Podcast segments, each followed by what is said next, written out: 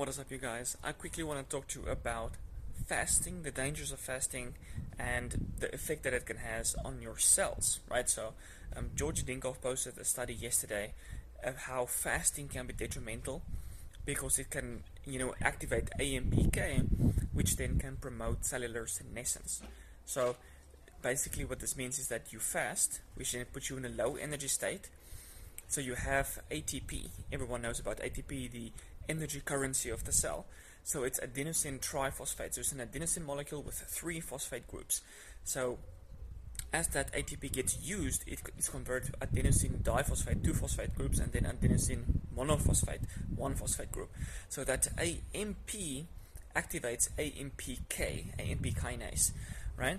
And this signals a low energy state, which then, so AMPK becomes upregulated when you are, first of all, in a low energy state, and it becomes upregulated to promote energy production. So to, to restore energy, it upregulates lipolysis, upregulates gluconeogenesis, and then enhances the uptake of glucose into a cell, and it enhances the oxidation of nutrients.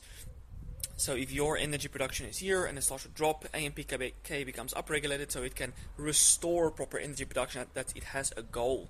So he basically talked about that AMPK promotes cellular senescence. Senescence is when a cell doesn't produce energy effectively anymore. It becomes kind of like a zombie cell.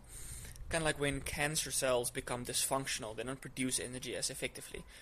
I'm specifically referring to the mitochondria and how the Krebs cycle churns out energy, which is the most effective way of producing energy. That becomes dysfunctional, and now you only rely on glycolysis, which is a very ineffective way of producing energy. That's kind of like what happens when a cell becomes senescent zombie like.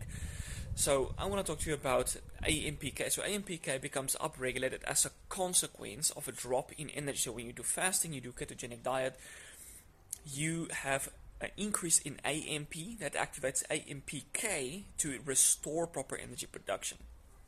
Now, he kind of like phrased it in a way to say that AMPK is bad. But the thing is, AMPK has a purpose to restore energy production. Um, but the thing is, like, so if you want to inhibit, you're going to use a compound that inhibits AMPK, you're actually um, keeping yourself in a low energy state, which is actually harmful. So AMPK becomes upregulated to prevent a harmful state in the first place. So what happens is that the body upregulates a certain transporter that enhances the uptake of vitamin B2 into the cell. They only looked at this transporter only at B2. So when there wasn't enough B2 available, the cell became senescent. So because the cell couldn't produce energy, it comes back to restoring proper energy production. If the cell can't restore proper energy production, it becomes senescent. So they only look at B2, but I would say this would be the same thing for all the B vitamins because all the B vitamins and minerals are used to produce energy. So vitamin B2 are used to make FAD, niacin, niacinamide B3 is used to make NAD, and all of which is extremely important for you know energy production in the Krebs cycle and all of those good stuff. So what I found interesting is that when the body is stressed, it upregulates processes that restore energy production. So it upregulates AMPK to enhance the uptake of glucose into a cell, to enhance the oxidation thereof, to restore energy. It also enhances the uptake of vitamins such as B2 into a cell to increase FAD, to enhance the production of energy. So the problem with the study is that it was an in vitro study, meaning they had a cell in isolation. It wasn't connected to blood vessels. It wasn't connecting connected to a, a digestive tract that could support nutrients. So if they don't put enough B2 into the serum, you know, the cell becomes senescent because it can't take up B2. But in any normal circumstance, you have you're supposed to have vitamins in your blood that can then be taken up by the cell to support energy production. So um, it just points out the importance of eating a nutritious diet. So when you're under stress, your body can buffer that stress by enhancing the uptake of things like the B vitamins into a cell to support proper energy production. So if you're stressed, so first of all, stress inhibits energy metabolism.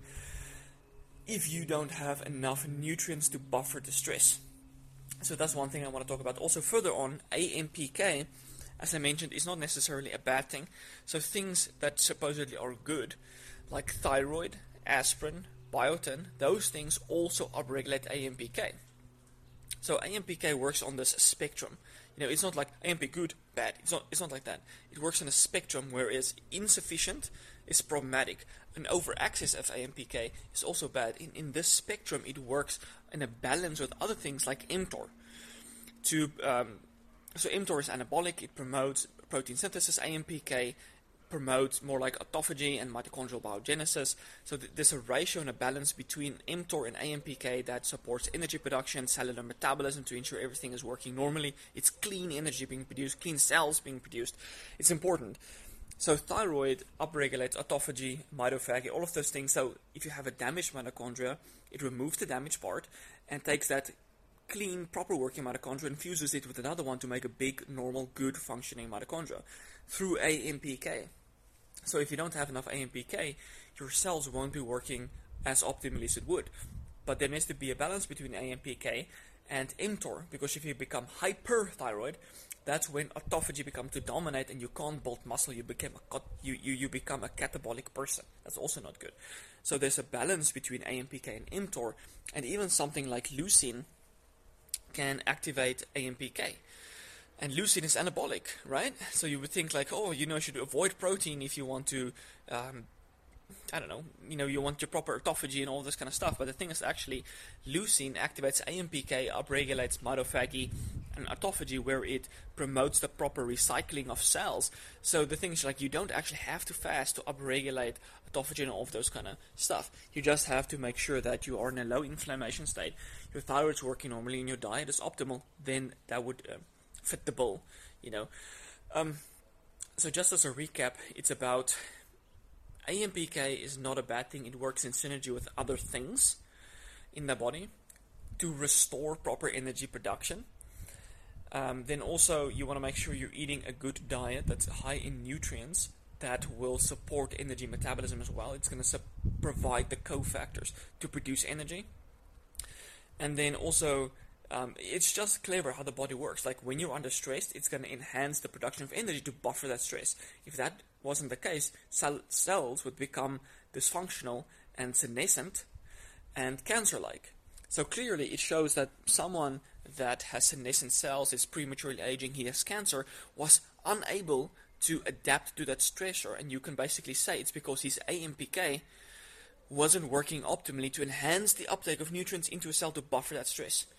So, guys, it's important when you look at studies like this to take everything into consideration. It's balances, things that work in balance, and things that's supposed to work in a certain way.